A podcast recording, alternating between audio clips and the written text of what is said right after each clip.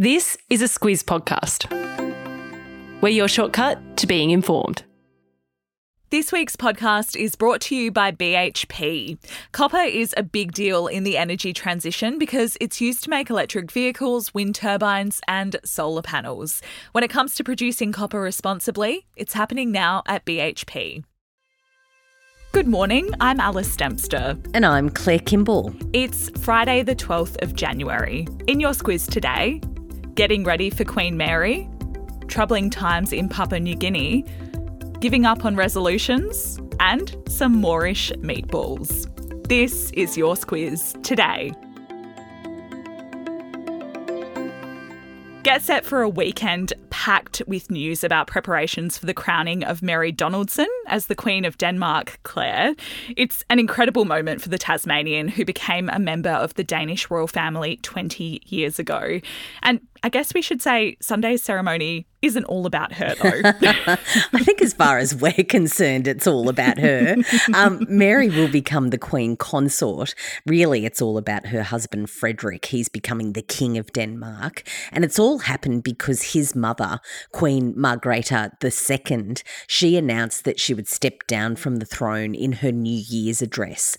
That was almost a couple of weeks ago, and it makes her the first Danish royal to do that in nearly 900 years.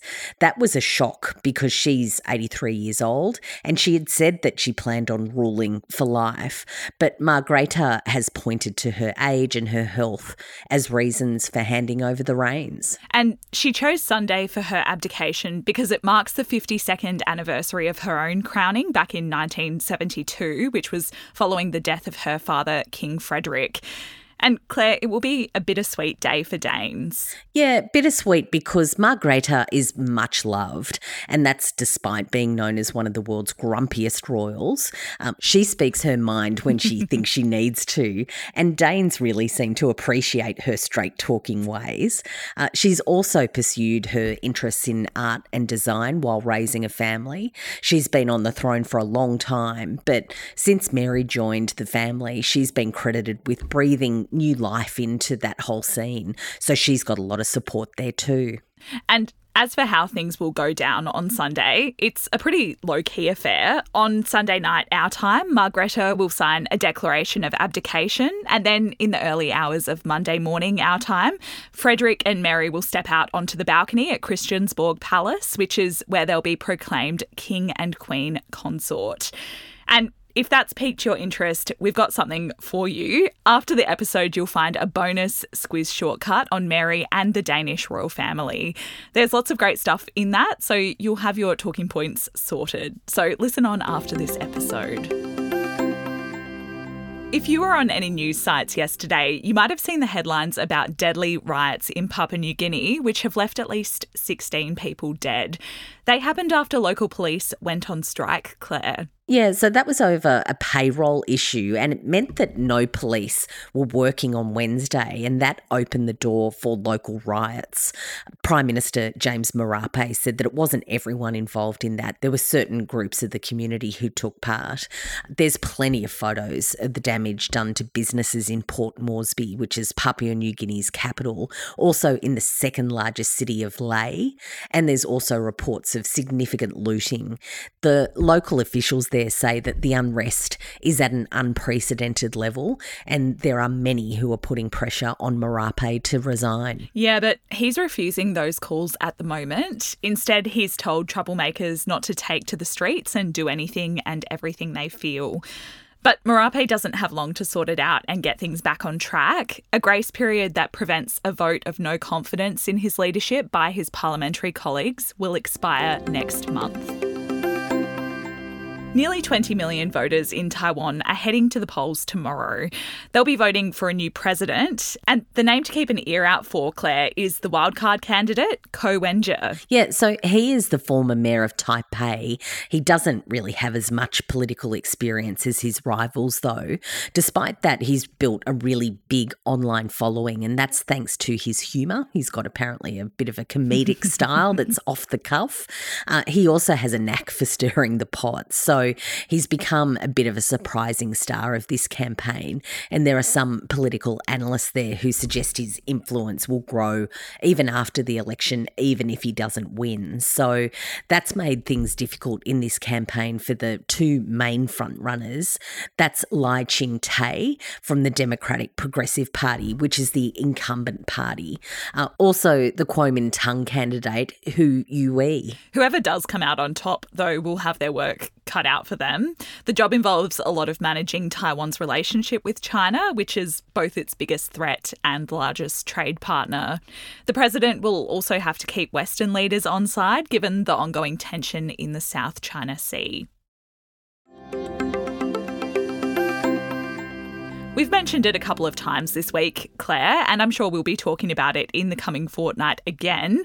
The Australian Open is kicking off on Sunday, and one Aussie who's feeling pretty confident about it is Alex Minaur. Yeah, so de Minaur is the 10th seed, uh, and he's going in in a pretty strong position. He's notched up some wins in recent weeks against some of the top 10 players. He'll need to keep that top form going, though, because the draw hasn't been particularly kind to him. In the first round, he's starting off against the Canadian former world number three, Milos Raonic. Uh, that hasn't deterred de Minaur, though. And look, Alice, they say in tennis, like a lot of sports, it's actually the mental game that all of these decisions are made and all of the results are set. What de Minaur says is, why not this Australian Open coming up for a win? So good luck to him. Yeah, I'd love to see the confidence there. And Claire, in the women's draw, the world number one, Iga Swiatek, hasn't got an easy run either. She'll be up against some top players who are returning from pregnancy and injury. And another Aussie who we won't see on the courts this time around is Nick Kyrgios, but he will still be involved. He's commentating for the broadcaster Eurosport alongside Boris Becker, who he notoriously does not get along with. So that should be entertaining, at least. yeah, I imagine there might be a headline or two coming from that.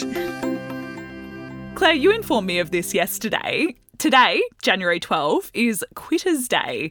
It's the day when most people are likely to give up on their New Year's resolutions. So, happy Quitters Day if that's you. yeah, we'd like to be able to say that after making a New Year's resolution like quitting smoking or quitting drinking, it's the day when these things really take flight. But actually, it's about dropping your New Year's resolutions. And look, what it comes down to, the experts say, is that often we try to make really big changes too quickly. Um, we feel the need to succeed in the new year, so we set these really high benchmarks. There's also something that they call hyperbolic discounting, um, which is where we choose smaller immediate rewards over bigger later ones. So uh, let's have the hamburger now over losing 20 kilos by the end of the year. Um, I was mostly thinking that it's because, like, just being good is really hard and it can be boring, but apparently there's all this psychology to it. Yeah, well, I would go for the hamburger, to be honest. So maybe I should be celebrating Quitters Day myself. The experts say don't despair, though, Claire. They reckon small and consistent changes are the key to long term improvements. No pressure on that, though. Do what you need to do. yeah, no pressure from us, that's for sure. Claire, there is probably a little bit of pressure on this, though. The first Friday Lights of 2024. what have you got for us? Well, to go to the recipe, the only thing I really sort of made out of my usual routine over the Christmas break was some um, Vietnamese meatballs. They're a pork meatball, they're caramelized and really delicious. And they've got lots of really fresh flavors like mm. garlic and lemongrass and all of those good things. What you do is you put it with some vermicelli and also some salady bits and pieces and a really zingy dressing. So it's a bit of a salad, but it's a bit substantial as well. It's a really nice meal. Yeah, perfect for summer. I'll pop the link to that one in the episode notes today. And before we sign off, we just want to point squizzes to our News Club show. Today and the weekend is a great time to get that up on your app and subscribe. There's two great episodes to point to. You and Kate have a chat with Sammy J and Lauren Sams about their take on the year ahead, Claire. Yeah, we sure did that. And they're super smart people. They had some really great observations about the news and also what's coming up this year. So, highly recommend both of those episodes for a listen. Uh, what you won't see in News Club is a new episode of the weekly wrap coming out tomorrow. Kate and I will get back into that in the coming weeks. That's it for us today. Have a great Friday and weekend, and we'll be back with you on Monday.